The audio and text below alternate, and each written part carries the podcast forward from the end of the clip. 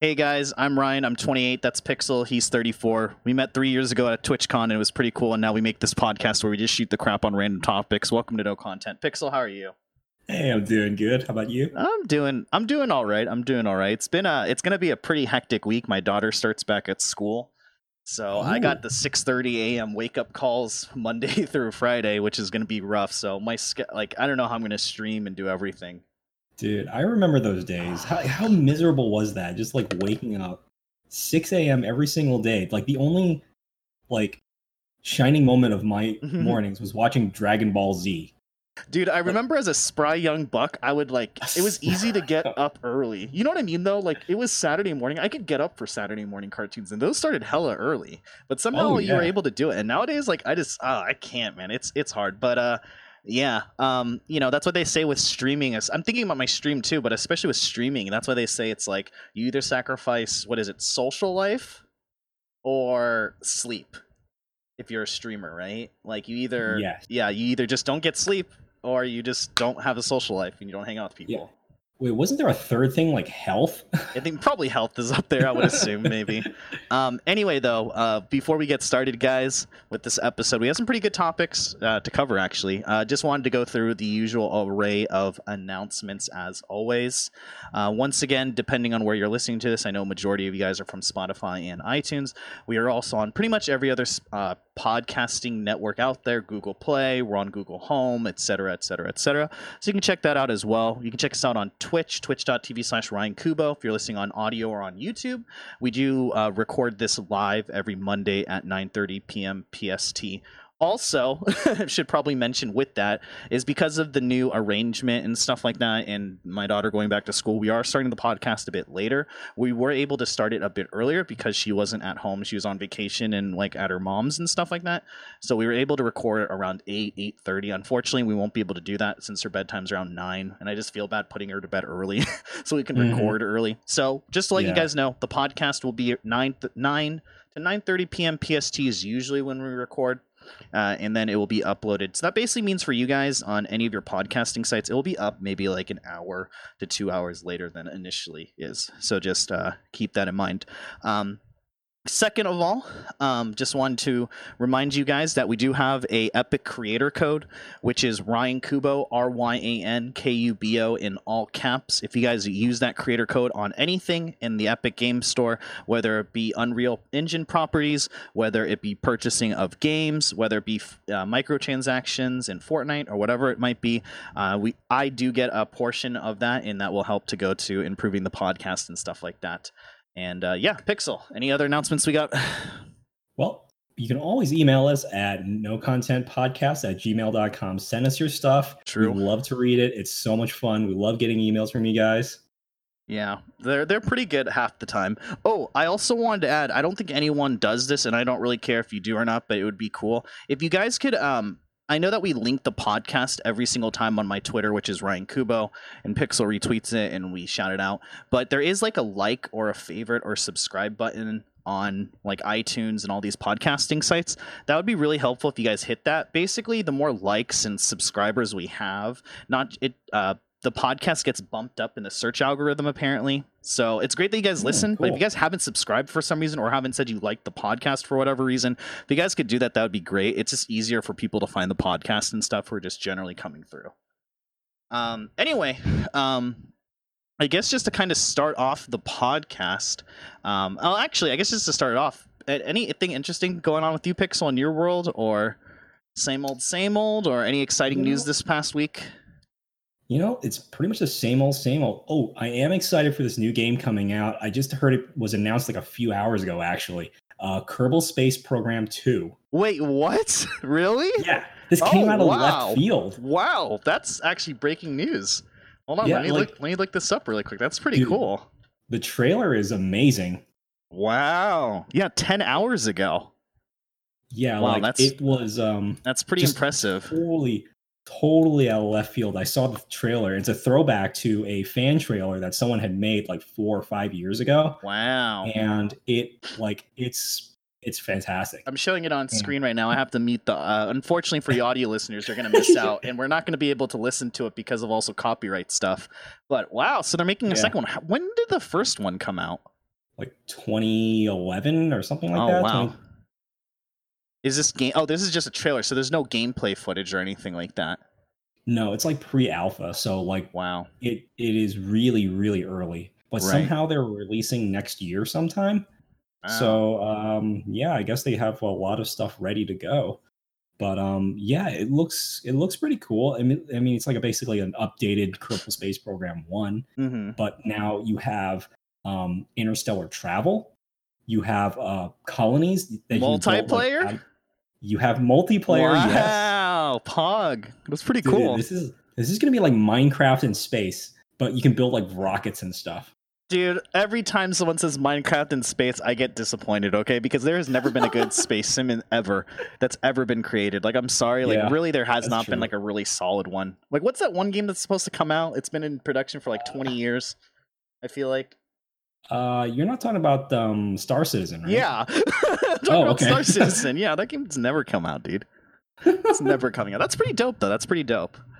Yeah, I'm excited. Yeah, man. I mean, this is like the type of game that's up your alley for sure. Yeah, like I just had a lot of fun building rockets and seeing like if they would actually take off. Right. But most of the time they would just end up blowing up or something like that with boosters flying every direction. It was great fun. The original one, you can only like fly around the orbit of space or Earth's atmosphere or something, right? From what I understand, or no, you actually had an entire solar system. Okay. So but you could land on those planets too. Yeah. Oh, okay. You could land on them. I can't remember how many there were. I think there were 8 or 9. Okay. But like it was kind of like mimicking our own solar system. So you had moons. You had like a huge giant planet that's like basically Jupiter that was super hard to land on because of the gravity. But like you could land on the moon. You can like do science and things like that. Right. It was a lot of fun. It was actually really, really stressful. My first time landing on there because of like how difficult it is working controls with your keyboard. Right. No, I can imagine. That's pretty cool. Maybe I'll pick it up. How much was the original one? I got it for like $15. I can't remember. I don't know what it is now. That's pretty dope. I mean, those aren't my type of games, but I always liked like watching people play. Like I know a couple of streamers have been playing it recently. It's pretty cool. Yeah, it's a lot of fun. I just love watching people build crazy things like giant mechs out of these rocket parts and then just walking around the spaceport with them. Like, how do these people come up with these things? Yeah, I don't know. Some people, like, what was that one game that came out? It was like with catapults. Yeah, it was like medieval and like it was called like Besiege or something. Besiege, maybe? Besieged? It was like kind of like that, but it's the same concept, except you're given like a castle you have to invade, and then you're given like a limited supply of parts, and you have to make like catapults or like these kind of like steampunk like weaponry artillery things. And I think I know what you're talking about. I just made a catapult that catapulted itself like, into the castle. Like I don't know, it kind of looks like that, which looks pretty cool. But okay. Anything else going on besides Kerbal Space Program 2? That's pretty crazy. That's out of nowhere, like you said. Yeah. But other than that, not much has been going on. How about you? Nothing much. Still playing Pokemon Go. Had a pretty good raid day on Saturday, which was pretty cool. Got like 4 shinies, which is pretty crazy. Nice. One of my friends who just started playing again got a shiny on his first day, so that was pretty cool. Always cool to see that happen.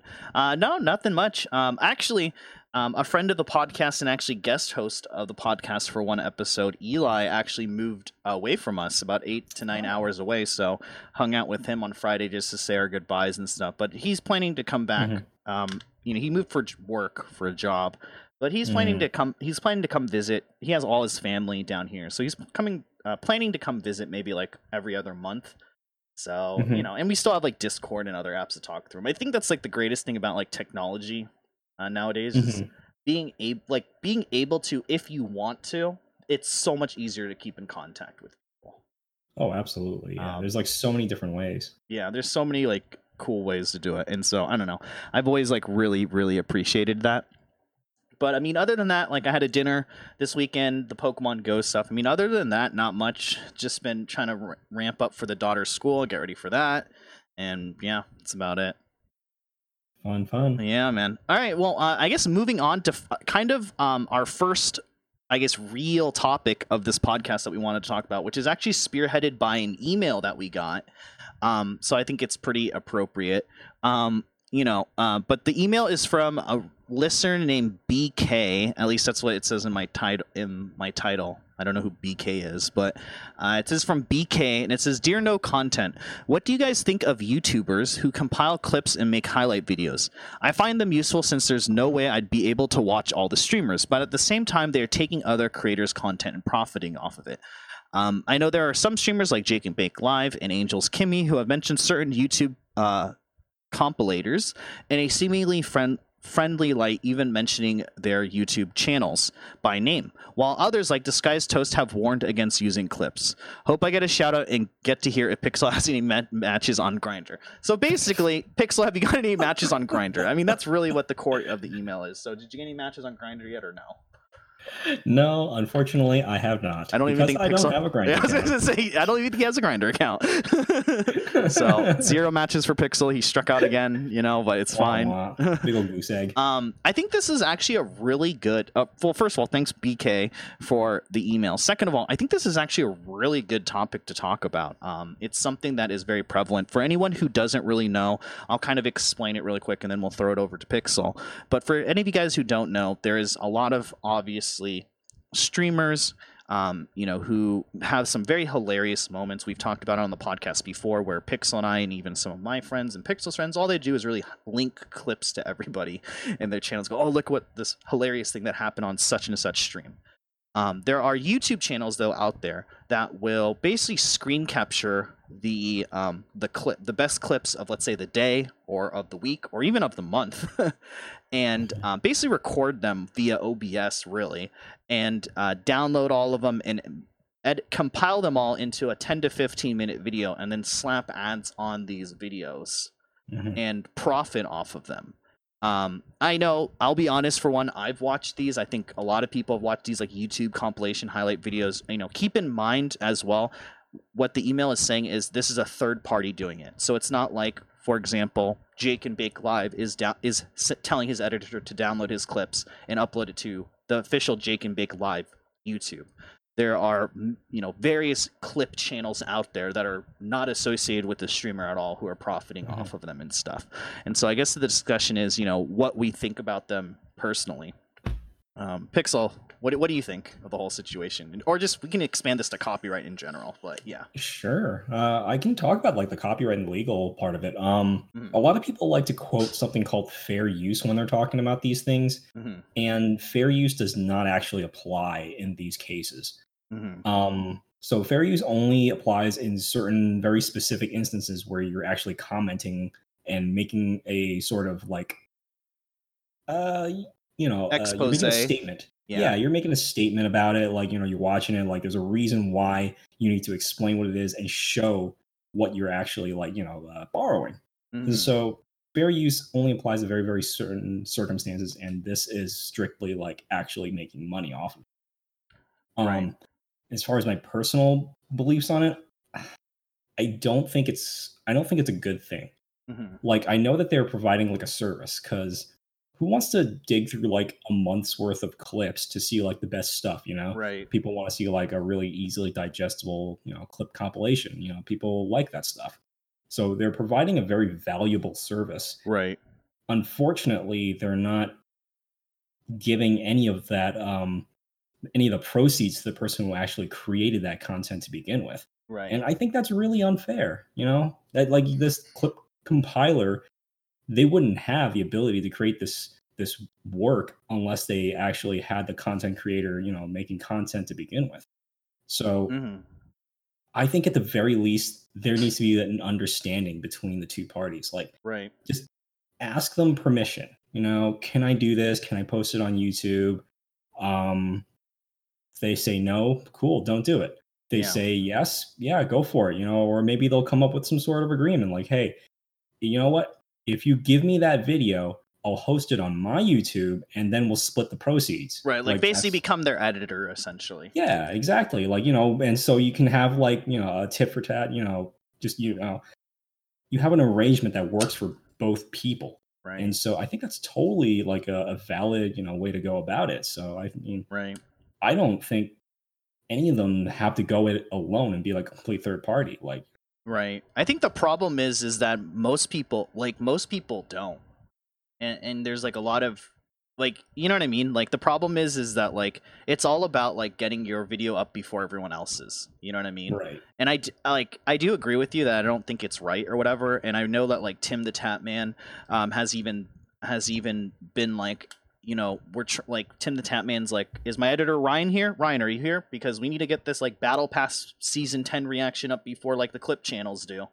Because I know even like TSM Zero or Tempo Storm Zero now, Super Smash Brothers player was complaining about it as well, where he had like 3 or 4 awesome matches, and before his stream was even over, they were already on a clip channel, and or like it wasn't even a clip channel. They literally just downloaded the matches, like full matches, 10-minute matches, and uploaded like 4 videos, and they already had like 100K views, and it was like during his stream. You know what I mean? So there's some, that's the problem too. Is like, yeah, probably asking for permission is the better part, but these clip channels probably lose out on revenue from doing so. You know what I mean? That's very true. I guess like, see, I don't really know much about copyright. I haven't really paid attention to it. I know that some copyright laws are just like really weird and arbitrary. Like it's very like strange to me.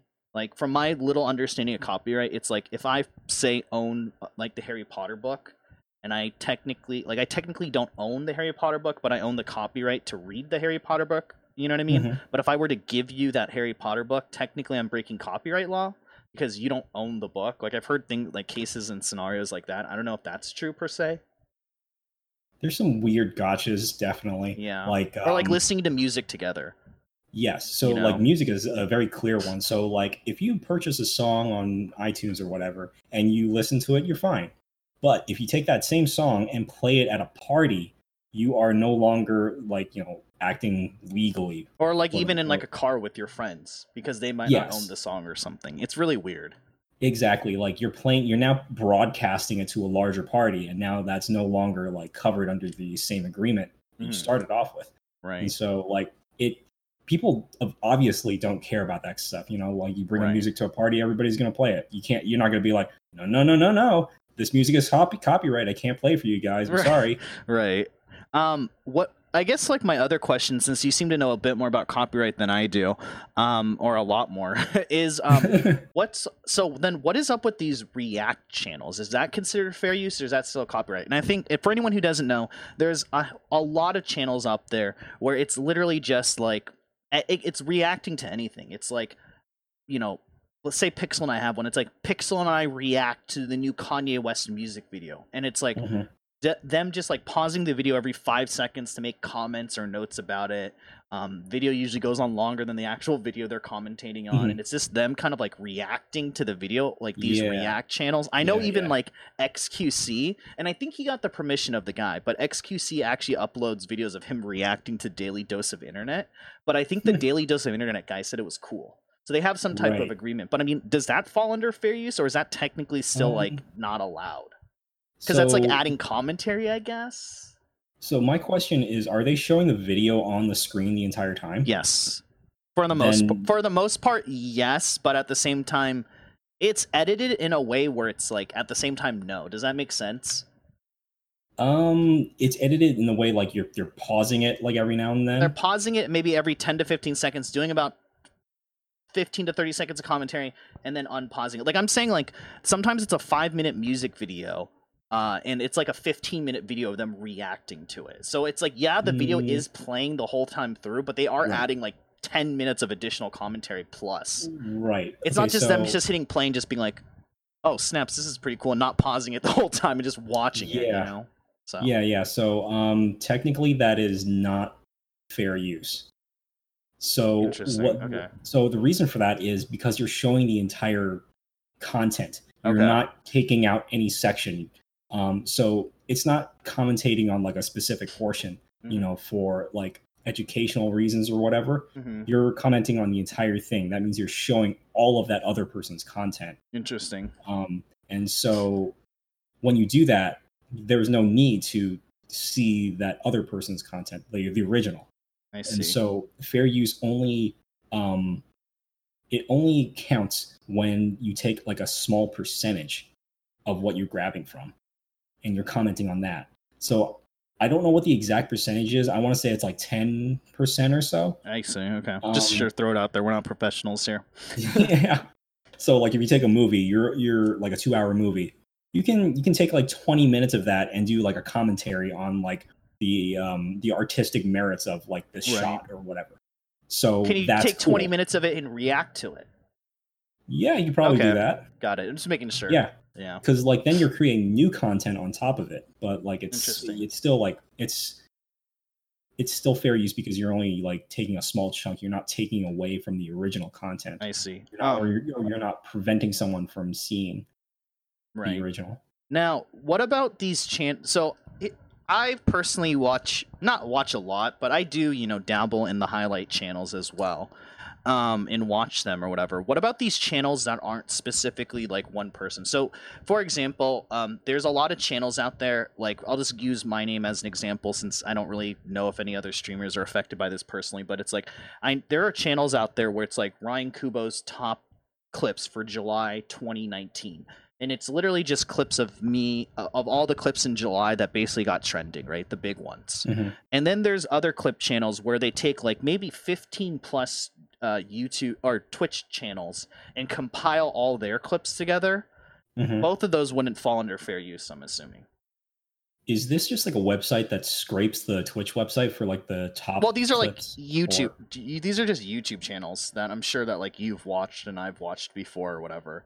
But I mean, like, is that fair use or not really? Like these YouTube videos. It's like a 10-minute compilation of like 15 to 20 different streamers. So like, let's say like I'm in like one of the clips for like 5 seconds. Could I technically that's what I'm curious about is like, let's say it's like 10 minutes long and it's clipping all of our friends, right? It's like you, then me, then somebody else, and somebody else, and somebody else, somebody else. Could I DMCA them, or could that be considered fair use still, or what? Because I feel like that's kind of this. I feel like that's what's been happening is that they've been adding more and more streamers to make it harder for them to like get DMCA'd or like demonetized. Another vital part of fair use is that you have to have commentary on what you're grabbing from. So if it's just a compilation with no like nobody talking about like what this play is. So you're saying it has to be audio commentary? It doesn't have to be audio. It could be like some like it could cut away and have someone like sitting there and talking to it, but you have to add something to it that is entirely yours. And then you have to actually talk about what you're grabbing from. So there's a couple of compilation channels that are pretty popular out there where they are taking like 15 streamers' clips, putting them into a 10-minute video, but then they are editing it in a way to make the clip different. Zoom in effects, pause effects, like adding little memes in there, text adding, what the clip is about, because some of the clips sometimes might be in the middle of something. They're adding context to it. They're editing it, zoom-ins, transitions, dramatic pauses, funny little meme sounds. Would that be okay to then use as fair use, or would that be something that's still like looked down upon? I'm curious. That gets into another realm of copyright. I think you would look at something called derivative works. Okay. It's kind of like, when an artist makes a remix of a song or something like that. Right. Do they distort it enough that it becomes entirely their own? Or is the original still kind of there? That is a little more subjective, I think. Okay. But I'm not really clear on the whole, like, subjective works copyright. But you do have to... you do have to give something back to the original content creator, I believe. You do have to have some sort of agreement with them. Okay. I think. So then I think I already know the answer to it, but just to like talk about it since we are on the platform, where does this all go with Twitch then? With Twitch, people playing video games on Twitch and stuff like that. I'm assuming it's fair use because they are adding constant commentary to it pretty much the whole time they're playing. Would that be considered okay? This is something that is rarely talked about, actually. Yeah, I've always wondered that, because let's say we take someone, let's just use me. I don't want to call out any of the streamers, but let's say it's me. I'm playing a game. I'm talking through it. Oh, man, I should do this. Oh, man, that was hilarious. I'm talking the whole time. So we have that as example A, right? And I'm streaming it on Twitch. But then let's say we have example B, guy playing. Let's say it's me again, but my mic's muted. I have no cam on, and I'm just playing the game with no commentary, and that's example B. Does example A all of a sudden become fair use because of the commentary? Or an example B could technically be DMCA'd because it's literally just me showing gameplay footage. Where does that end up? Would you happen to know, or what your ideas would it be? You know, some companies have actually forbidden their games from being streamed. Yeah, Persona 5 because of because of copyright issues, and you know there is like some legal grounding in that, because like, you know, it's kind of like a movie, like you're showing off the entire content of the game without actually purchasing it. So there is an argument for it. Right. Like it's weird. We're entering this weird uncontested territory where no one has ever actually like raised this question. I feel like we've been in this uncontested territory for a while though, because YouTube kind of set the standards for this, right? I remember back in YouTube, you couldn't show any video game footage. And then they like kind of lessened that punishment, and then all of a sudden people are always showing video game footage, right? Like Let's Players for a while used to be the big thing. I think before Twitch became like really big, you know? Yeah, I think it kind of got to the point, I feel, where there were so many people doing it that it just didn't make sense to go after all of them. I mean, remember when Nintendo went after it? How well that worked. Yeah, and you know there has been that's true. There's been precedence, and a lot of companies have gotten backlash for it. And you know, I think a lot of companies are just kind of begrudgingly, you know, accepting that this is something that's going to happen with games. Right. So kind of like the same concept of like, you know, you and your friends listening to the same song in the car, even though they don't necessarily like own the song, or playing a song at like a birthday party or at a social event. It's kind of like, oh, okay, well, this is going to happen. Yeah, and you know, I think there might be a trend where developers might gear themselves more towards multiplayer games where they don't have to expose like the story of the game. So like they may develop, you know, a game so that Twitch can make it a more popular game, can popularize it with the multiplayer, and games might or game companies might not make single player games as much anymore because it's just too easy to watch all of that content online without buying it. Right. But I mean, like, is there grounds? So technically, in both the scenarios, there are grounds for it to be DMCA'd. Technically, I think yes. Regardless, even though if it's like full commentary. Yeah, I mean, it goes back to that percentage thing, like how much of the game you're showing. Right. So if you're playing through the entire thing, then yeah. Yeah, it's interesting to me because...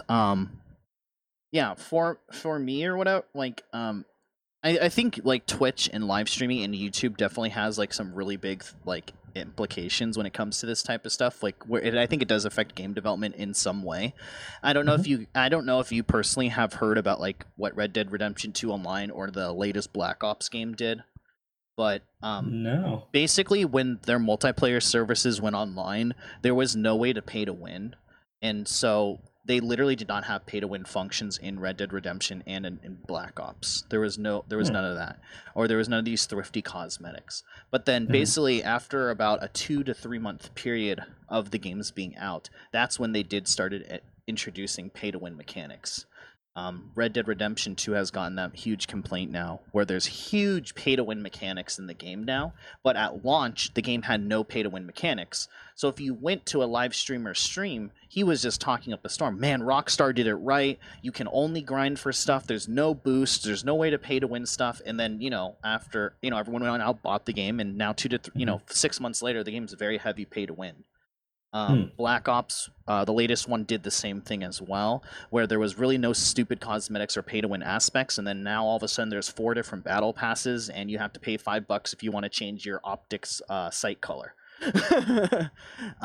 You know what I mean? But that was not in the game when the game was launched, and it's based in a couple of YouTubers who review on the web, like on YouTube, even took down their reviews because they're like, yeah, this is really scummy. Because when I first reviewed the game, you know, I praised it for no pay-to-win features.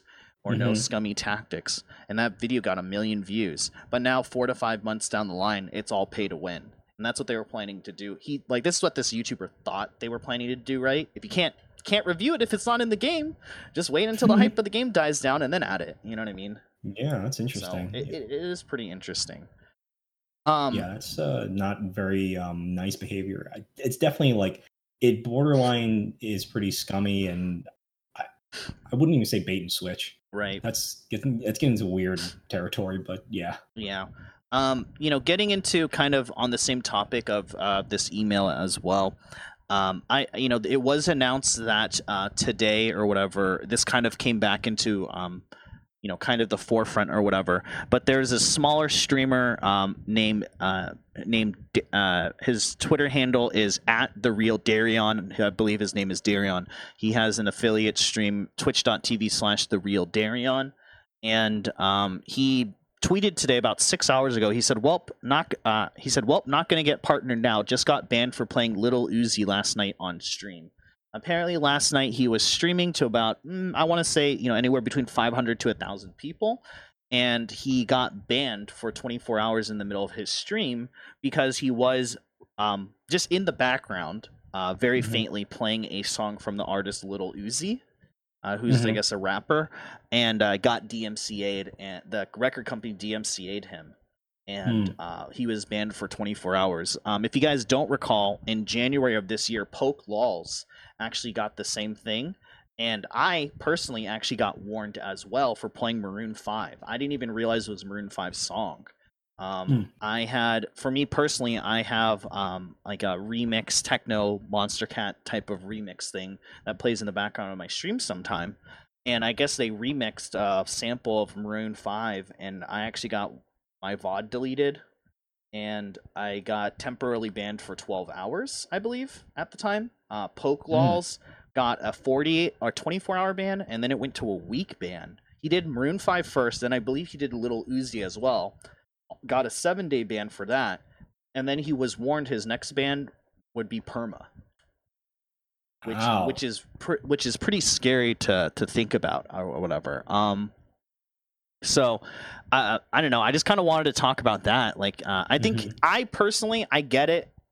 Record companies can do it. I just think it's a little ridiculous, in my opinion. It's just like one of those things where, like, 99% of the time, I can't tell what song's playing in the background of a stream. And if I can tell, I don't really care. For me personally, I feel like stream music that's played on a stream, especially during a gameplay stream, is just more for the streamer than it is for the audience, if that makes sense. You know what I mean? Yeah. But I mean, I know it's technically it's legal. You know what I mean? That they can DMCA that type of stuff. What do you think about it, Pixel? Yeah, I mean, it goes back to something that I usually say. Just because you can do something doesn't mean that you should. And I mean this about companies DMCAing a streamer. Just because they have the legal grounds to doesn't mean that they should. Right. I think it's a bad move. Yes, technically, sure, you could say that he should not have been doing that. It was in the background. Was it like someone else playing it, like, out of a car or something? Or? No, I mean, he was at his desktop playing a video game, and okay, listening, the music was playing in the background or whatever, and he was just kind of playing a video game, kind of chilling out. But it wasn't like he was doing like a listening party or something like that, Sure, yeah. I mean, he was talking over it, the game was going over it, etc. Yeah, yeah. I think I'm gonna say, like, music labels. This is definitely not a hot take or anything like that. but music labels are notorious for just crushing people with, like, copyright claims and stuff like that. It doesn't matter who you are, they'll go after you and just try and stomp that out. And sometimes it might not even be up to the artist. It might be just the label that goes around. Yeah, for sure. It's the label, channel. Definitely. Yeah. Just side note here, by the way, both these songs were from Atlantic Records, so it was Atlantic Records doing this. Anyway, yeah, continue. Call them out. Yeah. But like, I think it builds a lot of hatred towards record labels. And in this kind of cancel culture that we have, mm-hmm. I think it does a record label more harm than good. Mm-hmm. So I want to say that record labels should probably take note of what's going on here. And I don't know. I don't think they should go as far as like the whole YouTube, how they do demonetizing and how they like transfer like ad views to like whoever holds the copyright. Right. But I think there needs to be like some sort of middle ground that needs to be worked out here. Yeah. Because just like absolutely DMCA and crushing your competition, quote unquote. Right. Is not the way to go here. Right. It will be interesting to see as Twitch grows too, how this shapes up or whatever. But I do find it a little ridiculous. Now, to be fair, if it was a streamer or myself and it's like, hey guys, we're doing a listening party to the new Maroon 5 album or something like that. I'm going to mute my mic, not say anything. And we're just kind of vibe out and chill out to the album. I'm streaming it for the next hour, a couple of times so you guys can listen to it. Yeah, then okay, maybe we have some grounds for it. You know what I mean? But if we're doing even this, where you and I are talking, we're recording a podcast, we're streaming a podcast, and there's some music in the background just there to kind of have ambiance or whatever, I think that's kind of ridiculous that they would actually DMCA that. You know what I mean? Like, I doubt you could even hear the music in the background very clearly or very well, you know? But just kind of side note, just want to read Poke Laws at Poke Laws tweet out. He said, okay, this was back January 17th, 2019. Poke Laws said, okay, so I have 2 DMCA strikes now. I got one for the song 420 in London. Twitch told me one more DMCA strike in the next 30 days, and my channel is gone. BF, I'm stressed the F out. Luckily, he obviously hasn't been banned for that, but it's very interesting to see. This type of stuff happen or whatever, and it's interesting too because Twitch already has the VOD auto VOD mute, as well. Huh. It's just interesting, you know what I mean? You have this worked out where VODs can be just muted, but that's not enough. They have the DMCA too, like that's kind of ridiculous, right? Back when I was in college, I actually had to create a short film for a thesis, and a lot of us were looking at licensing music for our films. And I guess you could say the same for like Twitch streams too. Like you could actually probably license. Just side note, there is a streamer package via Monstercat where you can pay $5 a month and you will get a bunch of music for free. There's also a that won't mute your VODs or DMCU. There's also a Spotify playlist which has a pathetic like 200 songs in it or something like that that Twitch also approves, but it's pretty dumb. Sorry, continue. What was I saying? Couple years ago in college. Yeah. Couple years in college, like I had to look for music for my short film. And a lot of my classmates were actually looking into this too. And you would not believe how archaic this system is to like actually go through the process of licensing music. Like you had to contact the record label and actually figure out and estimate how many people would actually see your video. So you had to give them a figure like, okay, I think about 20,000 people will see this video, and they would shoot back a figure how much they think a license should cost. Right. And could you barter on that license or no? That license probably fee? Okay. It depends on like how big that label is or how big that group is. Like I paid $25 for mine, but I know a classmate of mine paid like $800. So like it varies, and she got like a much more well-known artist. So things like this, like can you imagine? Yeah. Getting licenses for songs throughout an entire stream. We're talking about 8 hours of content, 4 minutes a song. You're talking about like maybe, and just imagine how many people you're reaching per hour. Yeah, total views per stream. You're talking about hundreds of thousands of dollars in licensing fees. Yeah. If you were to actually go the legal route and license music for a stream. Yeah, I don't think record labels are that stupid where they're going to DMCA all of Twitch, but I mean they very well could and literally just shut down the whole platform in that sense. They literally could. But they could just do a hostile takeover. And yeah, just I don't think they're that dumb though. Yeah. But kind of side note, I know that the email also kind of mentioned Disguised Toast in here or whatever, and kind of wanted to talk about that point or whatever. Let me pull up the email here really quickly. But I do know that Toast has been very adamant about not allowing these clip channels to have power or whatever. You know, it does say at the end here, while others like Disguised Toast have warned against using clips. He actually talked about this briefly on a podcast that he was on. Maybe, I don't know, very early on a podcast. But he actually said that he actually he actually went through a third-party agency to DMCA all the clips, but he whitelisted I think he said maybe about 15 to 20 clip channels, where he allowed those YouTubers to utilize his clips. So for him, he was allowed to so he gave it to about 15 to 20 YouTube channels to be able to allow those to be whitelisted. But then beyond that, I think he said that he DMCA'd pretty much everything else where these clip channels aren't allowed. I believe the reason why he did it is from what he said, and it kind of makes sense in my opinion, is because there was a lot of clip channels back in the day, and even probably currently, that are kind of channels that are literally created about his relationship with his girlfriend. Yeah. And I think we're taking clips that were happening on both of their respective streams and kind of taking them out of context to make them seem like they got in a fight or make them seem lewd. We kind of talked about this last week on the episode as well, where, you know, we see a lot, you know, a lot of the shipping culture actually comes from YouTube and not necessarily Twitch.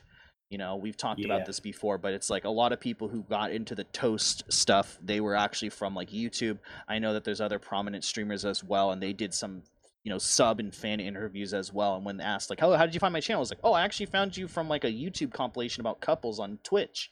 And that's how I found you, like a majority of people and stuff. And apparently people like Toast and stuff have said on stream and stuff that a lot of external views around that time with his girlfriend came from like YouTube, stuff like that. So I believe that's also the reason why he kind of DMCA'd a lot of his clips, is because of that issue. Because that's not just, that's not just like a copyright issue. That's actually like you're getting into the realm of like defamation. Right. If you're altering the clips and adjusting the situation that makes you look, and it makes you look bad, right, that is an entirely different thing. That's actually ruining your reputation. Yeah. But I mean, for me personally, I know we've gotten like a lot of information out of Pixel, which is great because I'm not a pro at this topic at all. I mean, I personally watch these clip channels, not a lot, to be honest. Like I said, a lot of the times, for me, these clips are being shared by my friends in a group chat or something like that. We kind of all have a group chat, like we've mentioned before, where we just kind of share clips with one another of streams that we watch and stuff. So I usually don't watch these YouTube clip channels or whatever. But I, you know, I have. It's not like I have never or whatever. But, you know, for me personally, I'm just not a YouTube guy. I feel like a lot of YouTube, and unfortunately, this is just how it works because of the way adpocalypse is or whatever. It's very clickbaity. A lot of the thumbnails and the titles are super clickbaity, and then it's really the clip you're looking for is like 1 second longer or something like that. So it's technically not a lie, but I mean, unfortunately, clickbaiting works. You know what I mean? It's always worked in, you know, traditional media as well, like in news headlines or breaking news or anything like that. So I mean, it works on YouTube as well. Shocker. You know, I believe I read an article or whatever where it was like the reason why clickbaiting works, or like, you know how there's like BuzzFeed articles where it's like top 25 things like you'd never guess are like top 25 ways ice cream is made. You would never guess number 10, like those type of like, you know, articles. Apparently it does work on your psychosis. They said they did a study on this, but apparently it does it tricks you into thinking like, oh, I'm going to know something that no one else will know. And I can kind of brag or show off to my friends that I know this little tidbit of information. Yeah, and you know, it's the same thing with those have you ever seen those life hack videos where they show you like a quick like 15 seconds of how to do this, like, and no one knows, I actually learned how to chug a beer from one of those. Yeah, like, or like you cook a cookie with the bottom of a cast iron pan. Yeah, it's and like, oh, you do it in 15 seconds. But you just end up with a really gross looking cookie that's probably not safe to eat. Yeah, but, you know, life hack, dog. Yeah, and you know, all of those videos are completely fake. Hold on, but the chugging beer one actually worked. If you guys put bendy straws into your beer, like if you get a glass bottle, guys, it has to be glass bottle, I believe, and then you put bendy straws in it, and then you bend the straws, you know, the bendy part outward on the outside of the glass, and then you chug the beer or whatever. It allows the air to escape faster through the straw, which makes it so that the beer goes down faster. and causes less air to get into your throat and stuff like that. And that's why it's easier to chug a beer. So if you guys ever need to chug a beer, there you go. It actually is way easier. We tried it. It's actually crazy. Huh. Because what stops you is the gulping of the air, but you know what I mean? Like there's less of it, so you can actually drink it faster. Anyway, sorry. Life hack.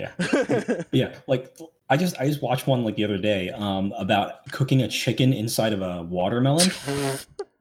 Have you seen this one? No, link it to me later. I link it to me later. It has to be like a parody, dude. There's no way that's real. I swear to you, this is real. Someone put a chicken inside a watermelon, like scooped out the watermelon. They put the chicken in there. They covered it with barbecue sauce, and they put it in the oven. And it comes out this like golden brown. And I'm like, no, it does not do that. First of all, you guys like perfect. It's not like crusty at all. Yeah, exactly. It's like a perfectly round watermelon out of the oven. Nothing's happened to it, but this like perfectly cooked chicken is inside. Okay. I'm like, no, you don't know how science works. No. That has to be a parody video. There's no way that's true. But, you know, it does something to people's psyches. Yeah. People watch these things and they're like, oh my God, that's amazing. I know something that someone else doesn't. It actually works. Yeah. It's crazy. Yeah. But, okay, anyway, I think we're kind of getting a little off topic, but that's really interesting to be fair. But I guess thank you to BK for that question. It was really interesting. I think we've talked about that a couple times. But, you know, me personally, I don't really use them only because I have a network of systems for people to use. I do find them useful and stuff like that. And I think it really just comes down to, in my opinion, you know, what the content creator wants to do with it. Obviously, some content creators are cool with it and they're okay with it because it gets their name out there. Some, you know, aren't and, you know, don't want that type of stuff out there or want to make revenue from it as well. I believe some of the bigger compilation channels actually aren't even making that much money. They're actually, a lot of the clips are going to the content creators actually, from what I understand. But yeah, I mean... that's kind of my personal take on it. Any last thoughts, Pixel, before we kind of move on to, I guess, the next topic? Yeah, I mean, like, if a content creator wants to work with them, I think that's probably best because working with them, getting like half of the proceeds, probably better than getting none of the proceeds. So I think it's better just to, like, just hire the the clippers and just like, you know, just work together. Yeah, so you heard it here first, you heard it here first from us. If you guys want to make it big if you guys want to make it big in life or whatever, what you need to do is you need to go steal someone's content, download the clips, make a really sick video, and then from there, you know, you ask the people like, "Hey, sorry, I didn't know. Can I be your editor?" Then you get hired full time. That's what Pixel's basically endorsing right now. Yes, and remember to do a wipe transition. Yeah. Wipe transition. Also, you have to start every video with like a fake punching sound to the camera, and then it's and then like, you know, the stupid ones where they punch the camera, they like put their hand on, they're like, whoosh, "Hey guys, what's up?" And then they do that. It has to start with that as well. That would be great or whatever. And that would help out a lot. But okay. Thank you again to BK for that email. Really appreciate it, though. I just thought it would be something good to start off with our first second discussion with instead of saving it until the end or whatever.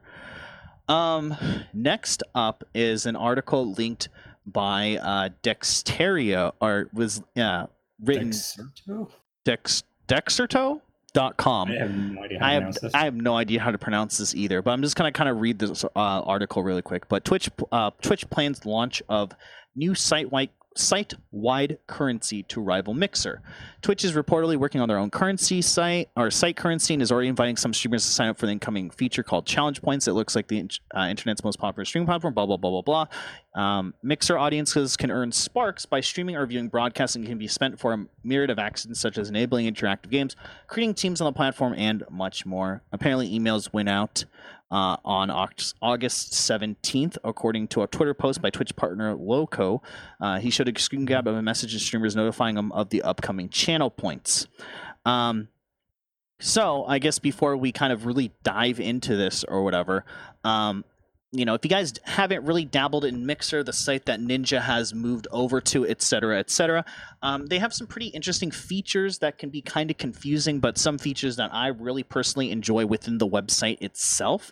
One of those features is a site-wide currency, which they end up dubbing called Sparks.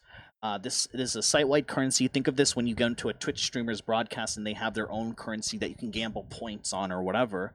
But you earn sparks by each minute you watch, or each minute you watch, you earn sparks. If you talk in the chat, you earn sparks, and or if you follow or if you do anything else, you earn sparks as well. So I thought that was pretty interesting. It's globally within the website itself. It's also kind of the reason why you see these channels that are 24/7 on Mixer, like Monstercat Radio, have a ton of views, because I think people just AFK. And then these sparks can be used in streamers' channels with their interactive overlays or with their interactive Twitch, I guess, panels, right? Kind of like Twitch panels, to spend these sparks on doing stuff. Like, for example, there's people who make it so it's 1,000 sparks to get their Instagram or Discord or Twitter or YouTube, et cetera, et cetera. Another thing that they also have as well that a lot of people don't know about is they have a thing called hearts, and hearts are just viewer badges. Every stream has its own heart level, and you can level those up as well by watching, chatting, following, subscribing, gifting subs, etc., etc., etc., which I think is pretty cool too. That means that if you're a lurker and you've just been lurking for a really long time, you can actually have a high viewer badge, even though you don't sub or donate or whatever, but still get some recognition and appreciation from the streamer as well. Yeah, that's kind of interesting. Definitely. So, I mean, Pixel, what do you think about this? Do you think that this is cool? Do you think that this is just going to cause more frustration on Twitch? Do you think that this, who cares? I mean, you know, I'm personally kind of leaning towards the who cares. I don't really care. You know what I mean? So here's my personal thought. I think currency bots are a little gimmicky, and I think all they do is spam the chat with unnecessary stuff. I go to some large streamer, some medium-sized streamer, and they have like games that you can play where you can gamble all or gamble 1,000 points or duel someone for points, and it just fills up the chat with these like stream element, moobot, nightbot commands that are just filling up the chat and really annoying to me. Yeah. So I don't really care about these chat bots. Update to this article as well. Apparently, there's a way to opt out for the currency bot as well. So there is a way where you can just say it's good. So keep in mind, guys, this is going to be site-wide on Twitch. So any stream is going to have this new currency bot enabled in it. Apparently, you will be able to opt out of it as well. There's also no way to know. But on Mixer, for example, if you watch a stream that has either just started, has under a certain amount of viewers, which they consider a low viewership, or is a brand new streamer to the platform, apparently you earn double currency points. That's on Mixer at least. So it kind of encourages people to check out new streams instead of streams they've already been in. Apparently, if you watch streams that you're already like subbed and all that and followed to, and you want the, you know, Mixer kind of knows the algorithm of, you know, who you watch the most, apparently you will earn less spark points on their site, or you'll just earn like a base amount or something like that. So you'll actually earn more for watching streamers you haven't watched as much, or new streamers, or low viewer count streamers, to kind of incentivize people to get more points and to bump the viewership up. What do you think about this whole currency thing, Pixel? You know, I think that's a really good idea that Mixer had, which the one about giving double points to people who watch low viewer streams. I think that's a great way to actually encourage people to, you know, surf on Twitch. Yeah. I think that's actually a really great way to just get people to watch other channels than the ones that you just follow or subscribe to. Right. So it could be really cool. The thing that I'm most afraid of is adding more of those badges and flares and stuff to your chat, because I think it's already cluttered enough. You know, I look at Mixer and I see all these different things, like all these, like you said, the hearts and like the viewer levels and things like that. I think it's actually too much. I think it's completely overkill, and I think it probably takes away from the experience when you have all of these things going on in chat.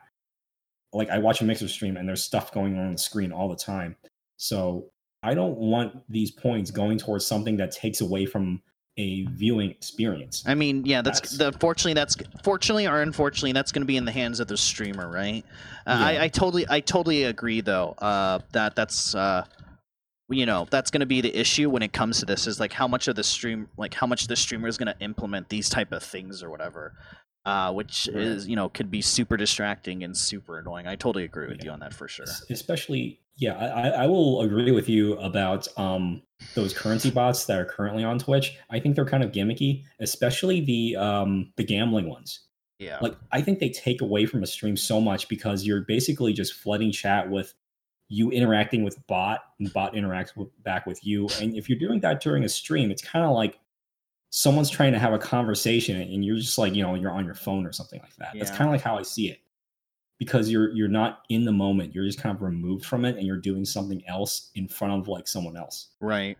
And it's just, it's not a good thing to have. Mm-hmm. Maybe like for offline chat, but nah. Right. You know, I think another thing for me is that, you know, what I'm curious about, and I guess this is kind of going on to another topic, but I don't know if you've seen the controversies lately, but what's been happening, I guess kind of, because like there's really nothing else to talk about the currency bots, so I kind of wanted to kind of go over to this. But one of the first things I thought of when I was actually linked this article by Pixel is kind of rolled my eyes with it and then really thought about it and said, oh no, here we go again, inflated viewership. I think that this could really cause just inflated numbers on the streaming platform. So if you guys don't know, you know, I would highly recommend you guys to look up this video, but there's actually a video by Devin Nash. He is a fellow Twitch streamer. I know we've been dropping so many names this podcast, but his name is Devin Nash. He was actually the ex-CEO of CLG, and now he's actually the current CEO of Nerd Fusion. And, you know, so he's ran a couple businesses and stuff like that. But, you know, he was actually saying that, you know, view botting is actually really not that popular anymore. He was looking at algorithms, and he's been in the Twitch game for a while. But the big thing that's been happening a lot is embedding streams. That's been the really big thing. And he's actually said that he's found multiple websites where you could pay a sum of money, let's say $50 to $60 a month, and they will embed your stream on their website in kind of a 10 by 10 pixel video that auto plays with the volume at 1%. And so think about that on a website. Other websites already do this legally. I think a lot of you guys know about this, but if you go to any type of wiki site like MapleStory 2 Wiki or Dead by Daylight Wiki, they will always have streams auto playing on their site with very, very minimal 1% volume. I've even seen this on Hearthstone sites where I get some of my Hearthstone decks. There'll be Hearthstone streamers there. And technically, everyone who views that webpage is now considered a view because the Twitch stream is embedded into the website, which I think is just super, super interesting. I mean, yeah, so that's kind of inflating viewership by a ton. Yeah. I think even like Wowhead, like MMORPG, some of these big sites, they do it as well. You know I personally have been approached by a couple of websites where they're like, hey, if you want to stream our game, we can actually put your channel on the front page and you're guaranteed maybe a boost of 1,500, 1,600 views. So some of these channels where you see people and, you know, they have a lot of viewers, but no one's really talking in the streams, but they say, hey, I'm a so-and-so partner, or I'm this game partner. It most likely means actually, according to Devin Nash, that, you know, their Twitch page is probably embedded on that wiki site or on that big fan site or even on, you know, even on the actual official website. Or whatever, and that's kind of inflating views across the board for a lot of streamers or whatever. I'm just like, I'm wondering if this currency bot will do the same thing with my channel or with other people's channels as well. Because like, yeah, I could use the viewers. That's great. If you guys want to check out my channel, that's great. But at the same time, I almost want the viewers to come to me because of me and not because, oh man, I should check out this guy's stream because he's under a certain amount of viewers. You know what I mean? Because one of the issues is with Mixer is, let's say it's a low streamer there is, let's say 10 viewers. All of a sudden a streamer gets 10 viewers. It's like, all right, this is awesome. Hey, what's up guys? How's it going? No one's talking. They're just AFK lurking to get extra sparks. Then all of a sudden that viewership number jumps to 11. All of a sudden, they're not considered on Mixer. They're not considered a small streamer. So those 10 people that were in your channel lurking or chatting to you, they will now no longer get that 4 times currency. and then all of them leave. I've seen this happen multiple times personally to friends who have streamed on Mixer. They tell me this happens a lot, where they'll get 10 viewers and then 11 or 12, 13, 14 viewers will come in, and then all of a sudden their viewership instantly drops back to 2, 3, 4. And then it goes up to 10, and then it goes above that thing where it's below 14, 10 viewer or whatever the minimum is, and then boom, reset, all throughout their stream. That continually happens. And I didn't know about the viewership bot, the currency bot. I was like, dude, are you being botted, like view botted? He's like, no, this is what always happens because of this global currency bot thing. Wow. So I think, it'll be interesting to see what happens with the fluctuations. I don't know what your thoughts on that are. Yeah, I'm kind of wondering if there's a way to get around that sort of gaming of the system, because, there are uses for embedding. Like, you could embed it onto a website that is, legitimate, like a Hearthstone wiki or something like that, that can show, players that are currently playing a certain deck or whatever. There are legitimate uses. Yeah. But people are just gaming the system. And I'm kind of wondering, is there a way to defeat these bots? That are just going from channel to channel, finding the lowest viewer possible.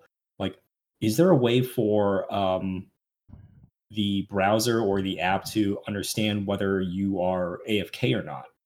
Right. Can it detect mouse clicks? Can it detect mouse movement? And maybe there's a way to weed out the bots in that way. Maybe just not count them as a viewer if they're AFK for something like that. Yeah, but the thing is, in the title of the video, we just linked it in our Twitch chat, is called How Legal View Bots Thrive on Twitch, right? Twitch wants this to be a thing, you know what I mean? Because all you're doing is, I can embed my own stream on any website that I want to. Right. Same with you, same with anyone else. So, what Twitch, I don't think Twitch has a reason to not do this, right? Because it is technically legal view botting, right? They want their big streamers to be there's a benefit to having, say you're playing Apex Legends to 10k people, there's a good reason to embed the stream on the Apex Legends website or in the Apex Legends wiki to people who don't necessarily watch streams or Twitch streams in general, what I mean, to then be like, oh yeah, snaps, yeah, Twitch, I want to go to there, wow, this guy has 30k views and not really realize what's happening with the viewership. It makes the streamer feel good, etc., etc. So I don't know if there really is an incentive to change that algorithm up, Yeah, because that's a good point, because if you look at this from Twitch's side, are they really losing anything? Right. And what do they have to gain? If there's more eyeballs on streams, that means more ad revenue, Exactly, yeah, exactly. And so I think that from a few years back, the CEO of Twitch said that was going to be Twitch's future, was to somehow drive up ad revenue and finding out more ways to deliver that. That video was actually from December of 2018, by the way.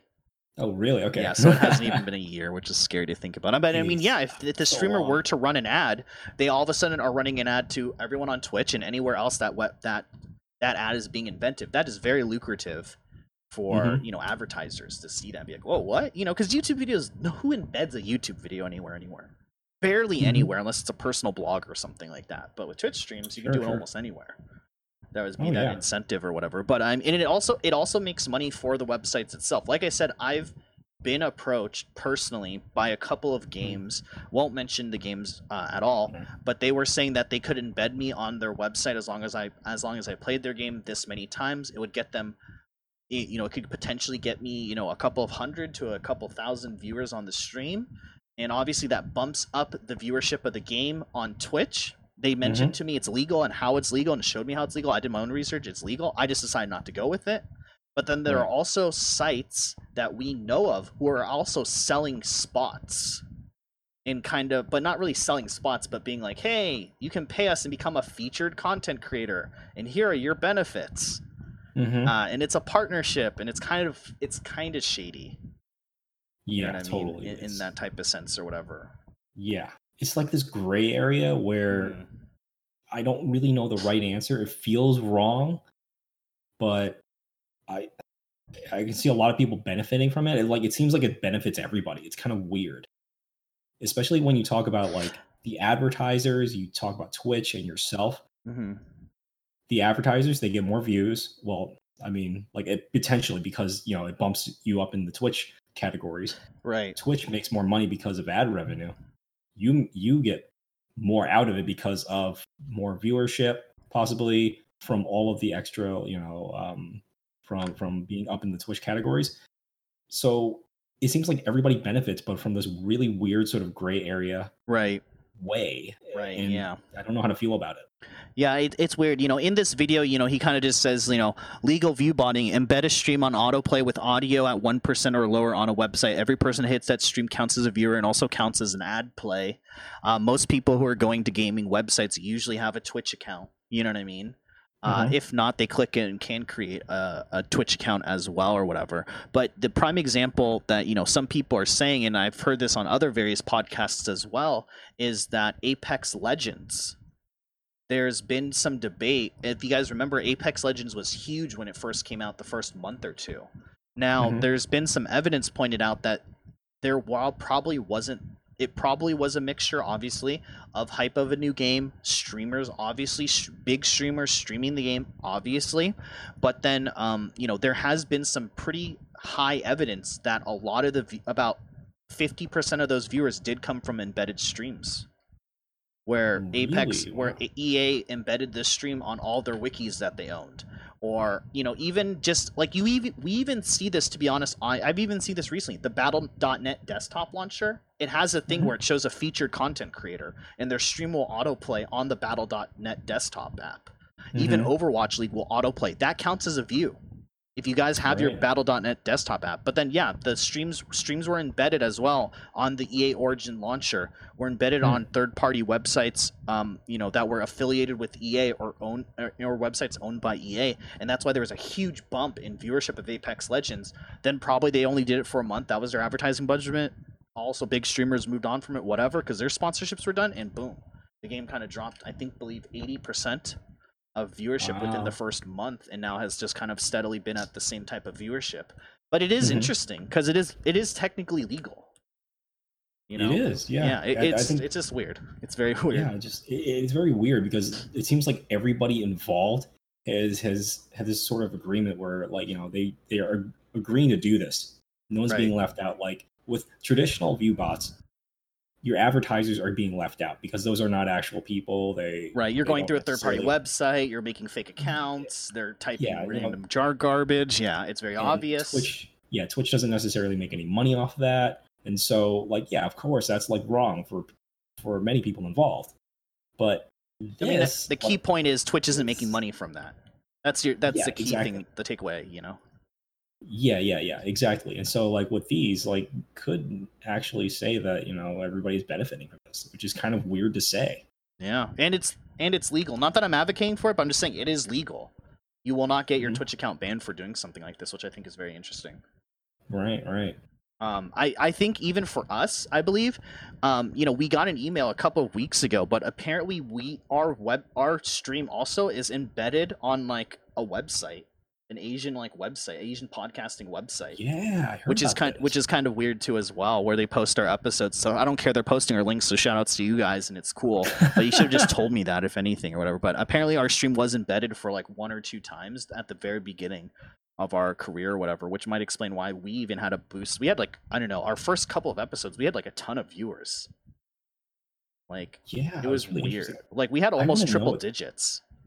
I want to know what this site is. Yeah, so I mean, even curious. For us, somebody did it to us, and we didn't necessarily ask permission for it or something like that. So that was kind of interesting as well. But I mean, just getting back to, I guess, the topic. I know we kind of strayed away from it, like we always do with all of our topics, which I love about this podcast. Yeah. But I mean, site-wide currency bot. Yeah, like I said, I don't. That's my biggest concern is that it's going to inflate the viewership of certain streamers by a ton, as well as small streamers as well. And seeing people who I know personally who have moved to Mixer. They feel it's a double-edged sword. You know what I mean? It's so here's the thing. With Mixer, you're not able to add – at the time I talked to my friend, you weren't able to add stream elements and allow that to have a currency bot and have the Mixer currency bot at the same time. You had to use the Mixer currency bot. So for a lot of my friends, it was I don't like it because – I get 8 to 9 viewers, and then a bunch of people leave once they can't get double points anymore. So my viewership's always fluctuating. But then I have those 5 or 6 viewers who are always in this stream, always there. I don't want to screw them out of currency.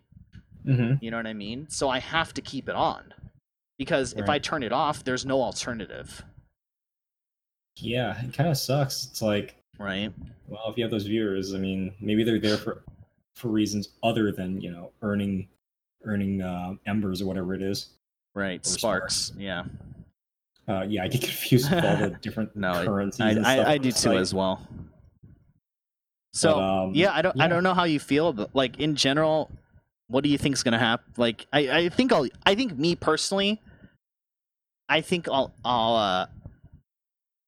utilize it and just see how it is. I don't think that my viewership will boost a lot, but it will be interesting. You know, one of the things that I've been, you know, one of the things on the Twitch front page as well is there is a section now on the front page that's like, watch smaller streamers. I wonder if this currency, you know, once this currency bot gets launched, and if it is a site-wide feature, this is going to be something that's going to be heavily advertised to all of Twitch. So I wonder if there will be like a little section that's like, hey, by the way, if you watch a new streamer that you haven't followed before, or if you watch a streamer that has a lower viewership, you will earn more points. Here's some recommendations for us. You know what I mean? Yeah. And it's almost like I'm forced to use it, even if I don't want to. Because even if I don't want to, it screws me out of my current viewers that come here and watch me play or watch this podcast, you know? Yeah. I just had a thought. If Twitch actually uses this as a way to create to monetize it again by saying, hey, let's sell channel points to viewers? Depends on what the Twitch streamer actually does with them, but it could be like another system. Could be like existing alongside bits, like we'll buy a package of these channel points in order to interact with a stream in some way. Maybe. I mean, I could definitely see that. I don't know if it'll go that far. I know that on Mixer. So on Mixer, if I were to look at their viewer currency bots as well, you do earn watching every 5 minutes, you get 100 points. Following, you get 500, which is basically 25 minutes worth of points. Subscribing, you get 12,000 points. So I might just be pushing people to subscribe, because that's a lot of points, 12,000, where every 5 minutes you get 100 points. And then also gifting subs. Each gift you give, 12,000 points. So if I don't know if they'll even sell, I don't even know if they will, I don't even think they will need to subscribe or sell points directly like bits. I think that all they're going to do is they're going to incentivize a way to gift subs. Okay. Because you know someone's going to gift 100 subs and boom, instantly that's what, 12,000 times 100? Like boom, instant, like 120k points instantly. I think they'll push more for that. Because I think for me personally, what I've been seeing is Twitch has been throwing ideas at the dartboard to keep the money flow into Twitch, right? We've talked about this before. Donations, no one donates almost anymore. It's very rare. Most people are doing bits or gift subs. But even bits now, super rare. What's the new meta right now? Gifting subs. That's the moneymaker, right? That is the moneymaker. And I think they'll just keep pushing that, incentivizing for people to gift to their own, to like content creators or whatever. Yeah, it's totally brilliant in a way. It's like we've talked like an hour about this. Like we've talked like 4 hours about this subject, but gifting subs is like the smartest thing that Twitch has ever done, like monetarily. The streamer for sure gets the money pretty most of the time.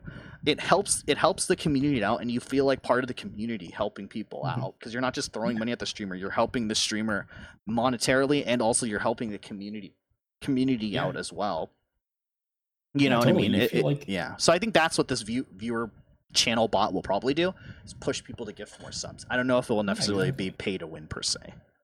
I mean, like you just definitely feel like you not only are a part of the community, but you feel like you're donating to a charity almost. Like you feel good, like you've given your time to something like a greater cause or something like that. Yeah, and it really like just hits you in that right spot, and it's the smartest thing that Twitch has ever done. I totally agree with you. Yeah, just like from so many things, but I don't know, man. It will be interesting to see like where this Twitch channel bot will be used. I know, like I said, it will probably be something that you will be able to disable. You know, please at least let me have like full customization over this bot, as in don't let it just be an all or nothing thing where I turn it off or I don't turn it off. You know, if this thing does come, if there's a way where I can turn on this bot, but then I don't have stupid dual. You know what I mean? Duel or gambling commands in my stream, I'll utilize it. Sure, we'll see what happens. I don't think much will change, but you know, I'll use it. But if it's something where I have to have that stuff on, I'm not going to use it. I absolutely hate when streamers use those type of bots or whatever, especially when I'm like trying to talk to someone in chat or just kind of try to talk. I've noticed in those streams, I've even watched some mid-sized streamers, and I think you know who I'm talking about, where I've tried to watch her stream and you try to like talk to her or talk to people in the chat and you can't, because the bot's taking up like 50 lines of text or whatever, and it's kind of ridiculous, you know what I mean? Yeah. So, or like it's spamming emotes like all across the screen, like there's an explosion of stuff. Like it's cool, but like if I'm there for the gameplay or whatever like that, I don't really need to see all those effects. Right, exactly.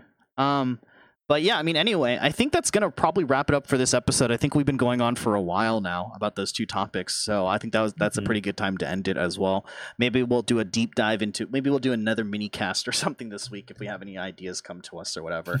But anyway, just wanted to say before we go, once again, just really quickly wanted to remind you guys that we are pushing back the stream recording time of the podcast to about 9 p.m., 9:30 p.m. PST on Mondays from now on, instead of 8 p.m., 8:30 p.m. PST, due to personal things in my life with my daughter going back to school.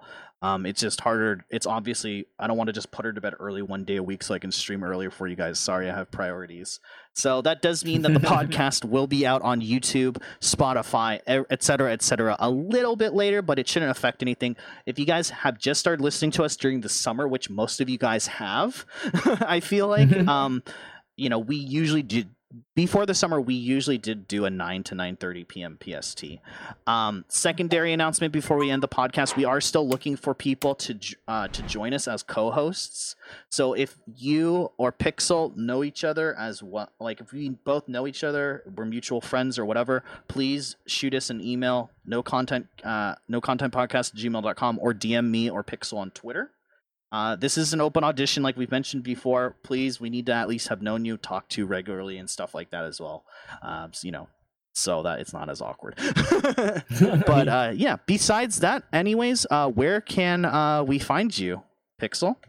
You can always find me down below, twitch.tv/pixel_pusher101. Awesome. And you can always find myself on Twitch, Twitter, or Instagram at Ryan Kubo, or you can find us on YouTube, youtube.com/SHIGEOS Twitch TV. That's Shigeos Twitch TV as well. Anyway, guys, thanks for hanging out with us. Until next Monday, we will catch you guys later. Peace. See you guys.